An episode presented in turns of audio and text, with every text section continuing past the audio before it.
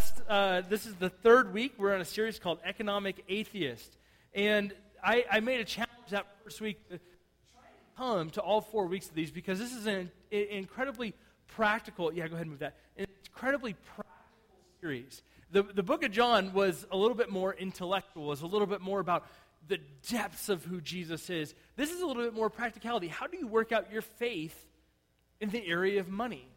And we talked about this a little bit because money is talked about um, more, than, more than prayer and faith. Money is talked about in the scriptures because it is something that God sees that has a handle over us. That money often diverts our allegiances. Where we used to be allegiant to God, we, we, we would take a look at money and go, ooh, that's powerful, that's important. And so this is a very important thing in our lives today. So we're dealing with the four most defining questions of your economic life. And what are the four most defining questions? If you have your, your uh, bulletins today, this is uh, notes in your bulletin, and it's how I work. We talked about that uh, right in the very beginning. We talked about this sow, grow, harvest deal that's right there in the Bible. That, that you begin to invest in something. Maybe it's your work. Maybe you're a journeyman. Maybe you're an apprentice. Maybe you're whatever that is. You, you begin to, to sow that into your life. You begin to invest in something. And then there's the grow uh, side of that, where you simply wait. And it's the hardest part. Tom Petty reference. Thank you for the one person that chuckled at that. Waiting is the hardest part. No? Ah. You people need pop culture. Okay. How I honor, we talked about this last week, that giving sets your disposition towards God. We talked about it with my kids and with Sour Patch Kids, and, and we, we're going to talk a lot about these today. We'll deal with this in a minute. Some of you are wondering, am I giving these out? I just want to make your beer. Um, the, and some of you don't like sour candy. I love it. Anyways, and then the next is how I budget. We're dealing with that today, and then deal with that next week. So today we're in this how I budget. But before we get into that, I want to tell you about, uh, about 10 years ago, I just had my 10 year anniversary. For my wedding, I lost 20 pounds. I found it again, but I lost it for my wedding. And, and I just, I was just, I just said, I am going to lose this weight. I'm going to look like super skinny. I want to look like James Bond in my tuxedo. Right? So that's, that's what I said. And so I went about doing this. I thought, how am I going to do this? I had a few friends help me out, a few friends encouraged me, and I came up with this little system. And it's a system I think is really important for budgeting today. So you might want to take notes on this. Uh, it, it's super simple. And in life, this isn't, I'm going to talk about food, but we're going to use this to talk about money. There's two really ways to look at things that's enough. There we go. And that's not enough.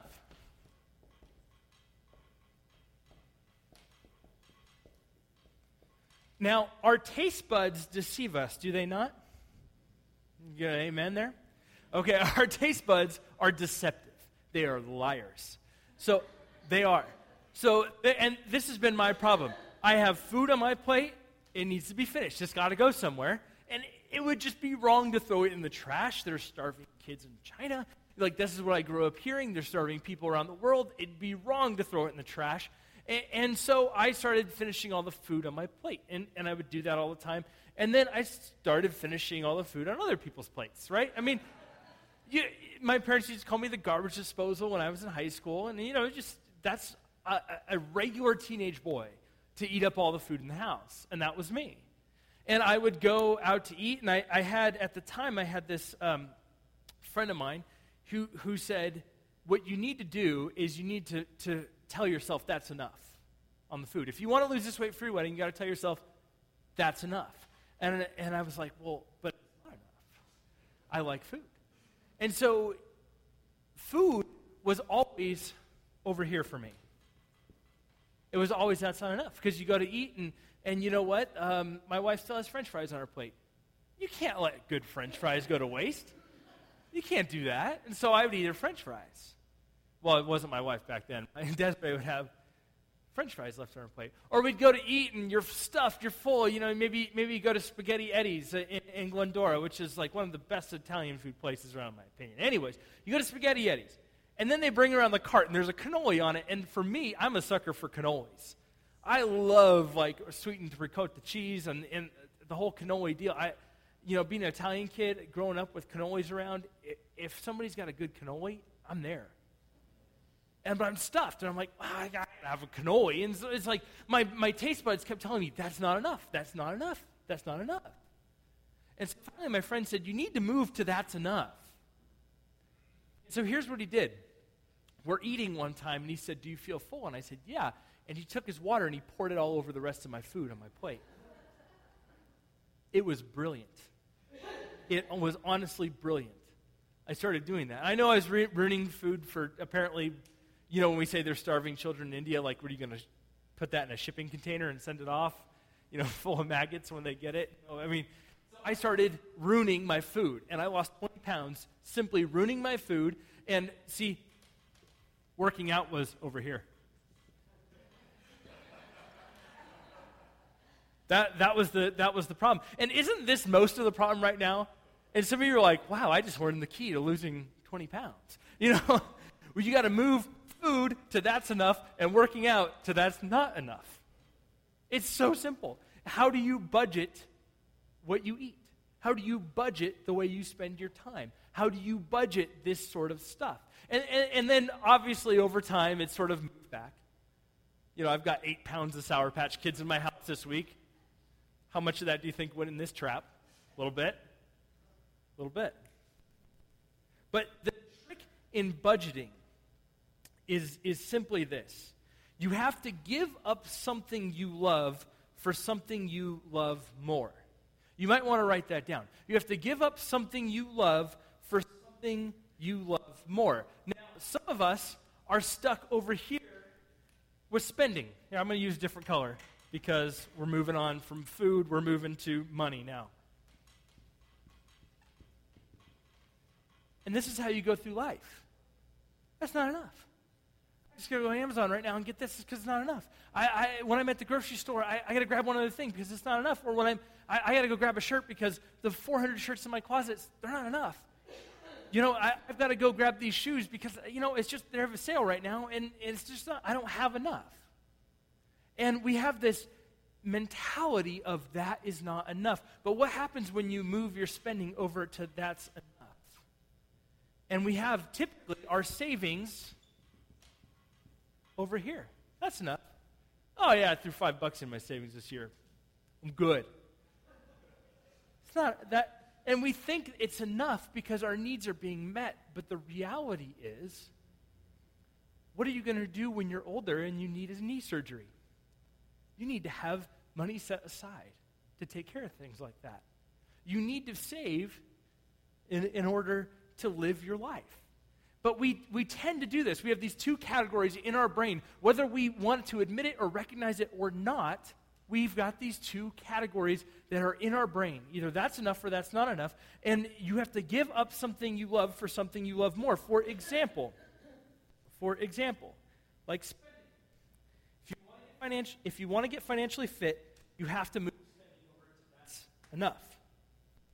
If you want to get financially fit, you, you got to move your savings from that's, an, from that's enough to that's not enough. I'm trying to move out of the way of the whiteboard here so you guys can see it.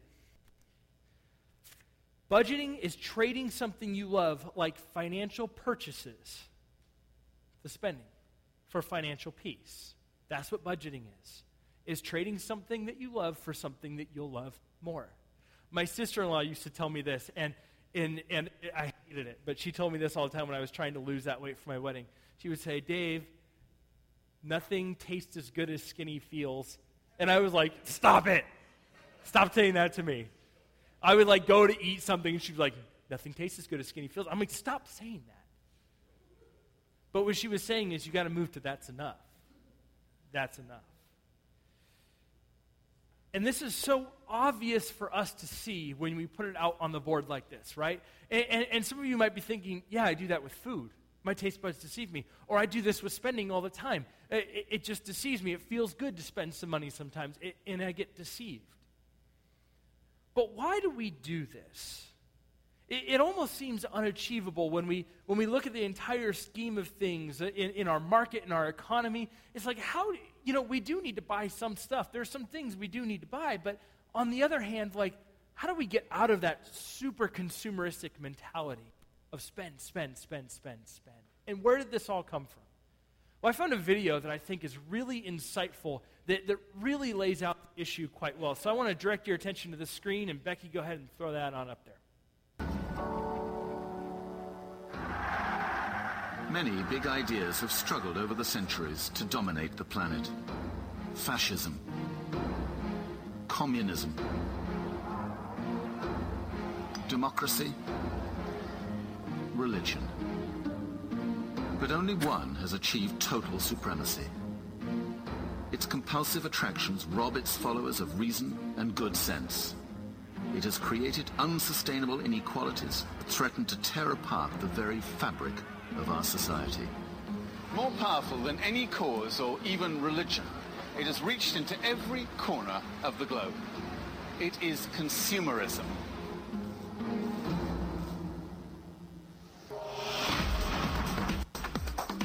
But what is consumerism? Isn't it just a posh way to describe shopping?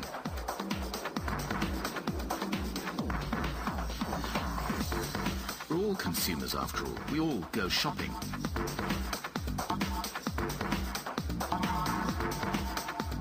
And society obviously couldn't function without some level of consumption. I'm not talking about consumption here. I'm talking about the idea that we should all actively be consuming more and more every year, and that this is the best measure of economic progress. So, consumerism puts consumption at the very heart of the modern economy. And everything is done to persuade us to go and consume more. Advertising hoardings, billboards, newspapers, magazines, the TV, we are bombarded day in, day out by these advertising messages. You may think they're all selling you something different, different products, different brands, different lifestyles. But at the same time, they're selling one big idea that the more we consume, the better our lives will be. Did you hear that? The more we consume, the better our lives will be. And, and, and I think he's right. I think that that, that is an accurate assumption of how we feel generally in America, just in our own lives. The more we consume, the better we off we think we are, the better we think we are. We're not only affected by this, we are infected by this. And, and I say that, and you know, I look at the, one of the big truths that came out of this video. He says this consumerism robs us of reason and good sense it robs us of reason and good sense. See, we all know that, with, that that's not enough doesn't work in the long run. We, we know that that's not enough doesn't work. And this is what the video was saying. Consumerism, where you have to buy more and more and more and more in order to feel good about yourself, in the long run, that is not sustainable. It does not work. And that's what it's telling us is that is the lie. We all logically know that it's more sustainable to make fences that's enough fences in our lives. And so today we're going to talk about how do we make these fences in our lives. More, that's enough fences. Our church makes that's enough fences. Our church says, eh, you know, our church board at one point said, you know what we need to do? We need to make sure we have a facility savings account so that when anything comes up, we don't have to go into debt, but we could take care of that and not let ministry be affected in any way, which is a brilliant thing to do. But it takes a lot of work to do that you got to do that in your own lives too. Maybe two or three months of savings so that if something comes up, if you lose a job, you've got that fence. You know, like this money is always going to stay in there. It, don't touch it because we are going to need to run our family for a few months, six months, if anything ever happens. If I lose a job or something like that. We need to build fences that are that's enough fences. So the book of Leviticus talks about these fences. And we've been talking about the book of Leviticus all through this series. That all through this book, there's these fences, and God says, hey, if, if you want to live in my favor, then, then just follow these guidelines that I've laid out.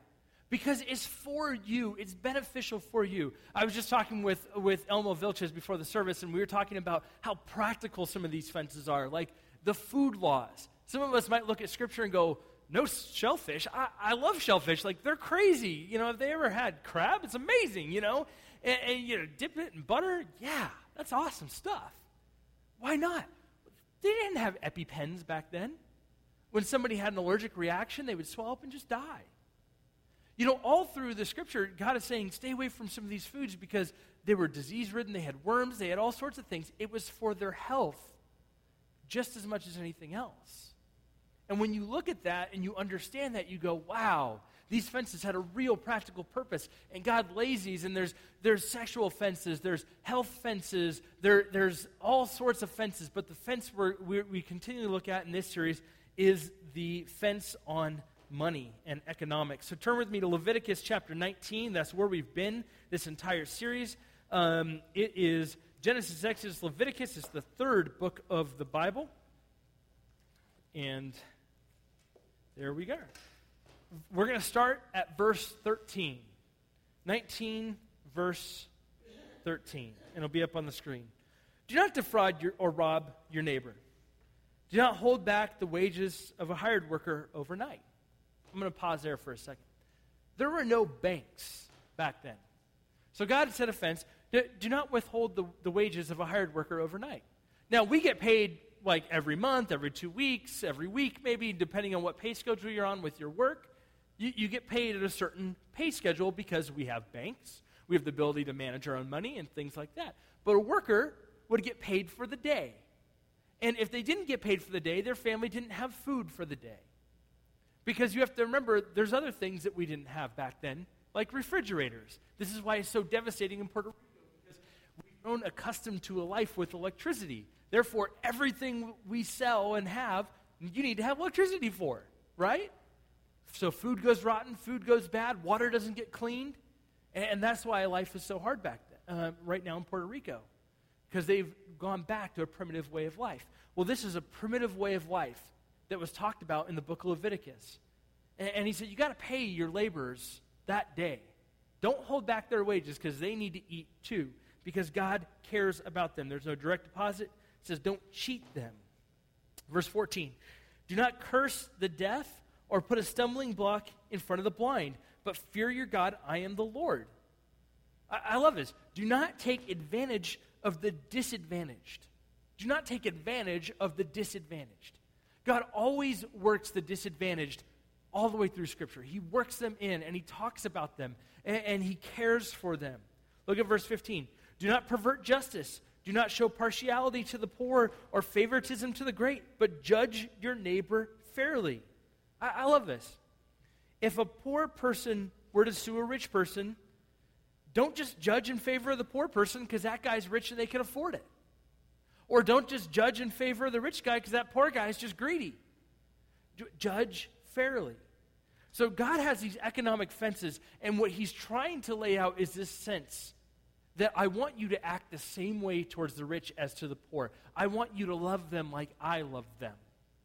I don't want you to show partiality. I don't want you to have rules for them and then rules for them. I want you to, to care about these people. Part of your job as a believer following is caring. In fact, let's jump all the way back up to verse 9 in, in uh, the book of Leviticus, chapter 19. It says this When you reap the harvest of your land, do not reap to the very edges of your field or gather the gleanings of your harvest. Do not go over your vineyard, vineyard a second time or pick up the grapes that have fallen. Leave them for the poor and the foreigner. I am the Lord your God. So well, imagine this here. You've got a giant field all the edges of the field are not yours. You're the field owner, but they're not yours. Those edges are for the poor, they're for the foreigner, they're for the people passing by, the people who need food. And you have got one shot at your harvest. That's it. You got one shot at it. Get your workers together and you tell them, hey, the Bible says we got one shot at this, so you better do it right. You better get the stuff. And anything that falls on the ground, you're not supposed to, you just leave it there. And then you go through and you collect what you need. Well, the vineyard owners, always had enough. And guess who always had enough? The poor. They always had enough. So there's three lessons I think that are really important in our budgeting process, and I, and I just, it's in your uh, bulletins here. And the first one is live inside your budget. Live inside your budget. That word your is very important. That's why it's underlined. There are groups of people who are owners. The crops are theirs, the edges are not. The crops are theirs, the edges are not. There are the non owners. The edges are theirs, but that's enough. I mean, the, everything else is not. You have a budget, you have to live inside of it. It's a sociologist named Tony Evans who once said Socialism teaches that the government owns everything, capitalism teaches that we own everything, but theism teaches us that God owns everything. And this is what was trying to be taught in the midst of this scripture that God owns everything. And, and God was trying to show the, very practically how this works to the landowners, to the poor people, to the workers. This is how you get. This is how you sustain. God has this process. He lays it out. This is how you get food. This is how you get food. This is how you get taken care of. The poor get the edges, but don't go into the crops. The owners, the crop is yours, but don't take from the edges. You need to live, and that's enough. We often talk about budgeting in, church as, and, and this is really important. We talk about 10% is God's. This is how we honor. How we honor. We talked about that last week. The first 10% is God's. It's a way that we honor Him. It, it is not investing, it's not a tax donation, it is a form of worship in our lives. It's honoring a holy God.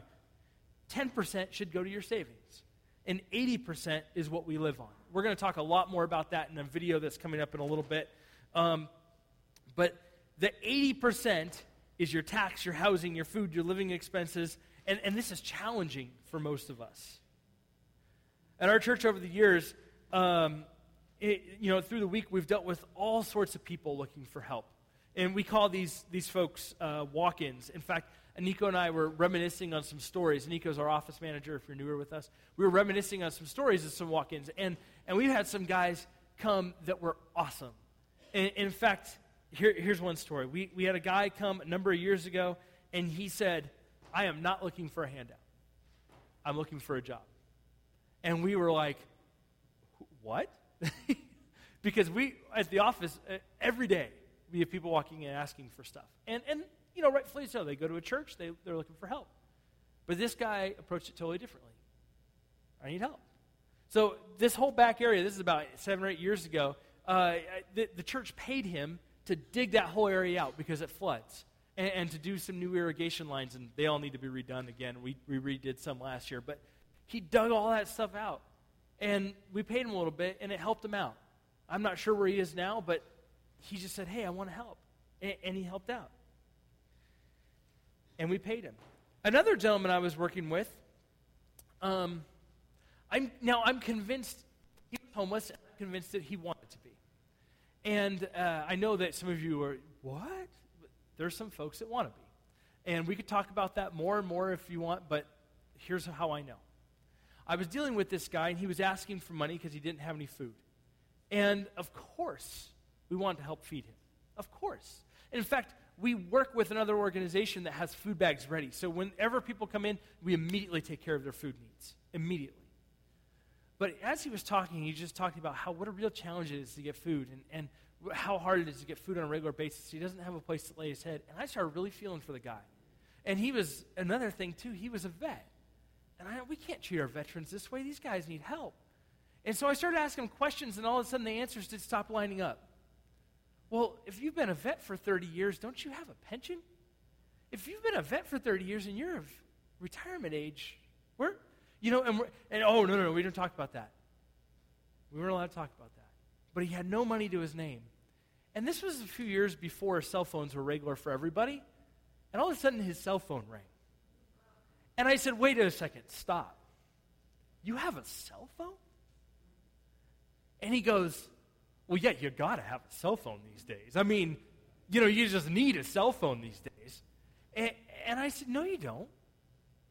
And I said, in fact, you've come to this church and we've helped you out with a few things, But don't come to us and ask us to provide for your needs while you're providing for all of your wants. We'll take, we will help you take care of those needs, like we do for everybody else. But if you're taking care of all your wants, don't expect us to take care of all your needs. He got up and walked out. He was very upset with me. And, and you know what? I'm a steward of the church's resources. And so we got to take these things one at a time, all these cases. In fact, since that time, we've been dealing with an, another organization that helps them and vets for things like that. The guy had money. We found out later that he was a guy that just went around to different churches trying to get whatever he can get because that's the way he lives. And you know what? I understand that. Some people do that. Uh, actually, take, I take it back. I don't understand. I don't understand that. He was not willing to work. The guy I told you before came in and asked for a job. He came and asked for work. All right, let's get back to the point here. The guy had a phone but no food. Anyways, it's so easily it's so easy for us to get confused. The point of that story was to tell you this. It's so easy for us to get confused on what we base like what we want versus what we need. And, and we, get, we talk about things like, oh, but I really need this. It, it'll be from work. And do you really need it? No. You want it. Just admit it. Just be honest. Say you want it. That's enough? That's not enough. Which one is it? All right. Last night, one last story. I had a homeless guy preach me the best sermon I've ever heard. And um, I almost wanted to bring him today and have him say what he said because it was like right in line with what I'm teaching on today. I was walking out of Home Depot, and um, and this guy, he's homeless, and it was Home Depot right here in Covina. He says, "Sir, can I wash your windows? Can I wash your tires?" And immediately, you know, you're hit up all the time everywhere. And I had my kids with me, so I, I just said, no, thank you. And I kept walking like two steps until God convicted me. I said, actually, my tires are real dirty. Can you help me out with that? And he, he came over, and I started talking to him. And I said, why didn't you just ask for a handout? That would have been way easier. And he said, well, sir, I lost everything I had on shady investments and trying to do things the easy way. I realized I need to work for a living. I just went, whoa. And I was able to share a little bit of the God. I said, Did you know what you just said is right in the Bible? And he goes, What? I said, Yeah, I'm a pastor, and I was able to share with them where this was in the Bible and, and, and how you gotta you gotta work in, in, for your harvest. It's all through the Bible. And he just was like, Wow. So we were able to pray for him a little bit and gave him a little bit of cash. And the, the reason why I stopped is because the guy said, Can I work? He didn't just ask me to fulfill his needs. He said, Can I work? Anyways, I, back to you got to live within your budget. Sorry, I'm getting sidetracked on my own stories here. Some of you are the owners of crops. Don't pick the edges, live within your budget. Some of you don't, are not the owners. Live within your budget. Where do we have find people to help us with these, these days and all this?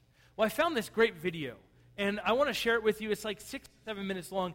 I would highly recommend making notes on this video because my wife and I actually use this practice. We had a little bit of debt. We use this practice to get out of debt. I would tell you it's extremely important. So I want to show you this video. Please pay attention.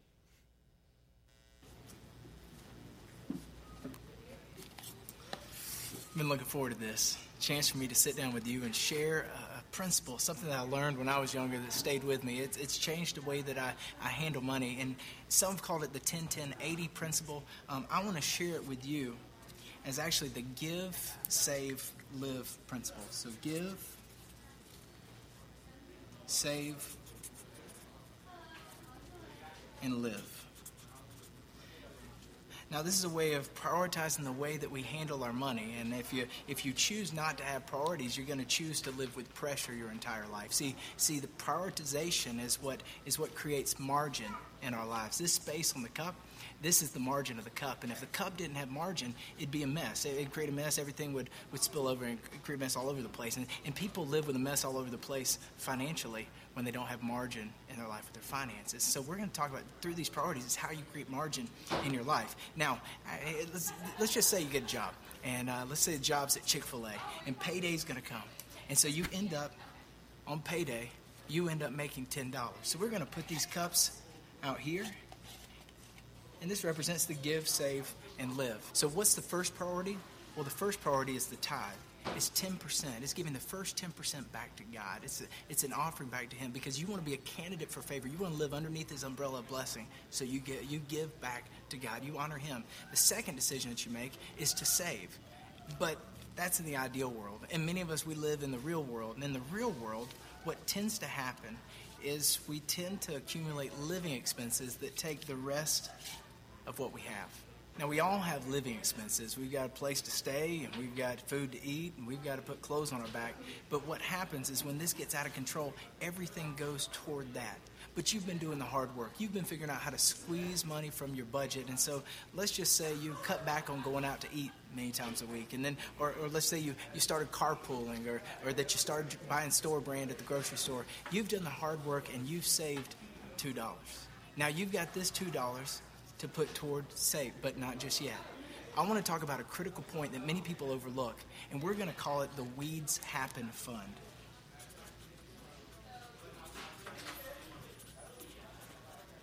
And so I want to press pause on save and bring into play the Weeds Happen. And so, in order to build this Weeds Happen Fund, let's just say $1,000 that you want to save up for emergency. Um, you've got these $2 to put toward that, but you've also, through creativity, you've figured out other ways to get more money. Let's just say you sold that treadmill that you got for Christmas.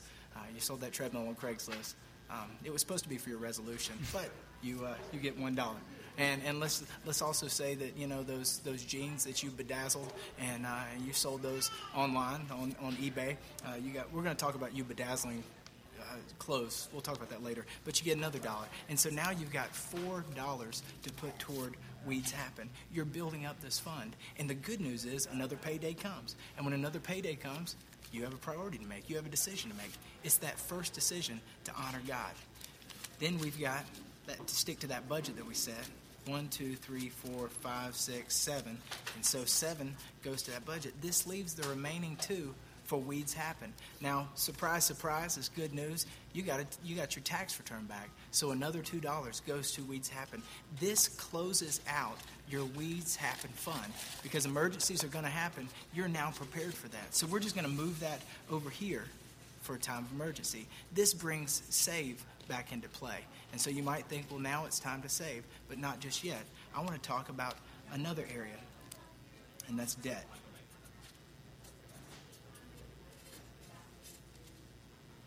Good news. It's payday. Another payday comes, and you've been honoring God with first fruits. God's blessed you. You got a raise. You got $13 now. And you know what? It's a good thing. Your birthday's rolled around, and surprise, surprise, your grandmother sent you a card, and you got a dollar in the card. So that's add another dollar to the mix. And so now you've got a decision to make. What's your first priority? It's to honor God with a tithe. And so we'll put two in here. Dollar uh, dollar forty would be toward that first fruits, honoring God, 60 cents. Let's say it goes, it goes above and beyond the tithe or to, to support a, a mission trip. And so you've made that decision. The second priority is to continue to stick to that, continue to stick to that budget, three, four, five, six, seven. It goes in your live fund. This leaves one, two, three, four, five to go toward debt. Now let's talk for debt. Let's talk about debt for a second. In this strategy, you want to attack the lowest debt that you have first. This is called the snowball effect. And you'll attack the lowest debt, and after you pay that off, you'll pay the next lowest and continue to go until you pay off the highest debt. And so here's the good news good news is you continue this strategy, eventually you're debt free. Close that out. And now that we've closed out debt, now it's time to start saving. And this is the time where you can begin to accumulate wealth. And so what we want to do is we want to make saving the second priority. So this means honoring God's the first priority, second priority is saving, and the third priority is living expenses. So the good news is another payday comes. And on that first priority, decision you make is to honor God, first fruits. But now you have margin. Now you can begin to save and accumulate wealth. And then, because it's 10, 10, 80, now you have $8 to go toward living expenses. Three, four, five, six, seven, which leaves you with three. And this is margin. You can make a decision about what you want to do with this. Maybe you want to go above and beyond and give to God. Maybe you want to begin to save and continue to build up and accumulate wealth. or maybe you want to take this and just have fun. But now you have options. And uh, you know what? You hear this and you might think, this is where I'm at. This is what I'm working with. This is all I've got. Or maybe you're listening to it, you're thinking, this is the lifestyle that I have. This is what I've got to work with. But the reality is, no matter where you're at, the 10 10 80 applies. It's the principle that applies. So here you are with $3. Speaking of having fun, I've got $3 left. You want to go get some ice cream? Yeah. okay, come on. All right, that video was really helpful, in my opinion, on how do we deal with debt? How do we deal with saving on a regular basis? So I'm going to race through some of this stuff because we are getting close on time. So the next fill-in is you not, everyone does not have the same budget. When you look back at Leviticus, everyone does not have the same budget. There are different people. There are people who are poor. There are people who are workers. There are people who are owners. That no one has the same budget. And that's uh, what's annoying, isn't it? is that we don't all have the same budget. Life would be so much easier, right? I, I actually don't think so. Um, but then we tend to believe that everybody should be the same, right? We tend to believe that that is fair. I've got these candies. We talked about candy last week, about my kids and how much they love it. Let's pretend that these are budget. And this is, this is, you know, somebody's life right there. Oh, man. Look at that. It's overflowed right there. You got these two different budgeting strategies for life. Sour Patch candies, of course, are the best candy God ever invented. but you got these two budgets. And you got one person that, you know, just like the book of Leviticus says, there's different types of people all around that everybody makes different amounts of money. The important part is you stick to your budget, that you don't have the same budget as this. You might have friends that have this budget, but this is your budget. And by hanging out with your friends, all of a sudden, your budget starts to look like their budget, and then you get what? In debt. It's real easy. But when you look at Scripture, not everyone has the same talents, the same abilities, right? If we all had the same talents, the same abilities, I would definitely be up here playing guitar with John. Definitely, for sure. But I don't have those talents. I don't have those abilities. We tend to think of what fair, what is fair, is very different. God does not expect the same thing from all, or God expects the same thing from all of us, but doesn't give the same thing to all of us. And sometimes we think that's not fair. When you look at Scripture, there, there's this story that Jesus tells, and he gives five talents to one person, two to the next, and then one to another person. And, and you're like, that's not fair. He, look at this income inequality. That Jesus did that. But he expects the same thing back. He expects the same thing out of all of them. I expect that you would steward over that well, and that you would have a return on that investment, a return on that life. That's fair when he expects the same thing all of them, out of all of them. Now, some of us might just look like this jar. Just real full budgets here. Oh man, I should have picked a less sticky candy and a less messy candy. We might need to uh, vacuum before this wedding, huh? There we go. Well, Sour Patch Kids for you guys.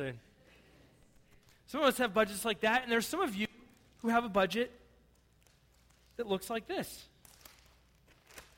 And you look at that and go, that's not fair. My budget's right here. And your budget's right here. That's, that's not fair. But we're called to live inside our own budget. See, when you use the 10 10 80 principle on all of these, you will always have what you need but not what you greed. The problem is when it comes when we look and, and we look at the friends around us and we go, well, his jar is bigger. Well, well her jar is bigger than mine. I, I want my jar to be that big. I want what they have. In fact, Jesus talks about this in Luke chapter 12, verse 13. It, it, there's a story. Someone in the crowd said to him, Teacher, tell my brother to divide the inheritance with me. Jesus replied, Man, who appointed me judge or arbiter between you? Then he said to them, Watch out, be on your guard against all kinds of greed. Life does not consist in the abundance of possessions. But isn't that what consumerism tells us? That life does consist in that. See, this is troubling because the younger brother, this is most likely the younger brother. And when you get an inheritance in this time, the older brother gets double the inheritance. So imagine two kids, you break it up, your inheritance into three shares. The older brother gets two, the younger brother gets one. This guy says, Jesus, that's not fair. He's got that, and I've got that. That's not fair, Jesus. Tell him to give me some of what he has. And Jesus uses this time. This guy saying, Look at my brother, he's so greedy. Jesus uses this time to expose the younger brother's greed. Because when we try and point out other people's greed, oftentimes it comes back on us that we're the ones who are really greedy, doesn't it? Ouch. Whenever we point at someone else's, we expose a little bit of our own. So Jesus says, be careful, be on your guard against this mentality that what this guy has, I need. Because God trusted you with this, live in this. Or God has entrusted you with this, so, so live in this. If God has entrusted you in this, then live, live with that. Be on your guard against all sorts of greed. And you know what? We tend to think that the more up on, on the scale over here, the larger jar, the more blessed someone is. And we tend to think the smaller jar, the more holy somebody is. But both are wrong. Because God's blessings are not limited to money. There are things like family, things like marriage, things like children. There are spiritual blessings that are just not limited to money. Each of these containers are blessed when you understand 1 Timothy 6 6, which says, But godliness with contentment is great gain. Let me get to the last point here. Three, budget to share with those who are in need. Back to Leviticus, God says, Don't touch the edges of the crop. Your world is supposed to include those who are in need. This is not just Old Testament, this is New Testament too. Look, it'll be up on the screen, Ephesians 4:27. And do not give the devil a foothold. Anyone who has been stealing must steal no longer, but must work doing something useful with their own hands that they may have something to share with those in need. Now, Paul didn't say don't save for the future, although that's in the Bible too, you should save for the future.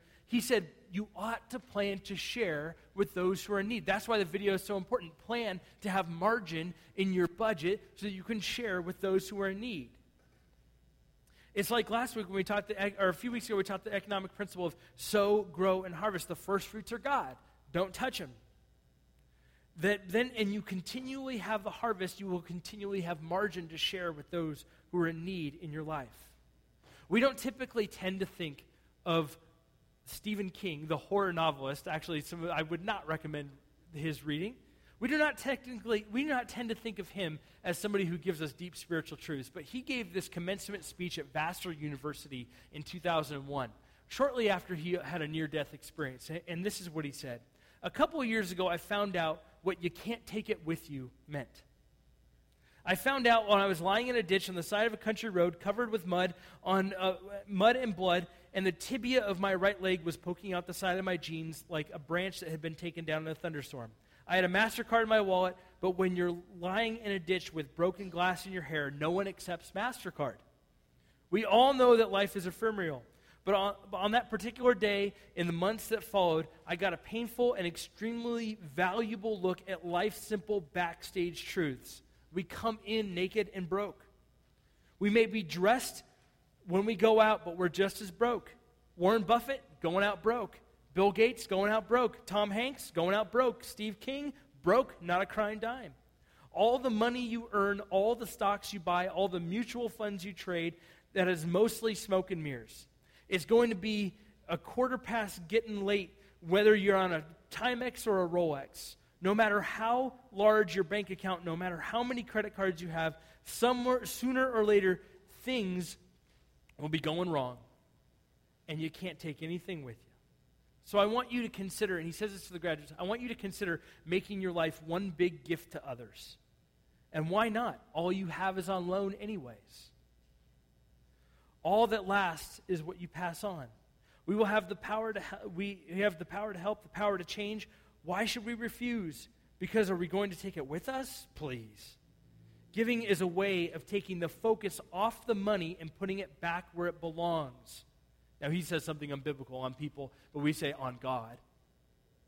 When you give, it's a way of taking the focus off money and putting it back on God.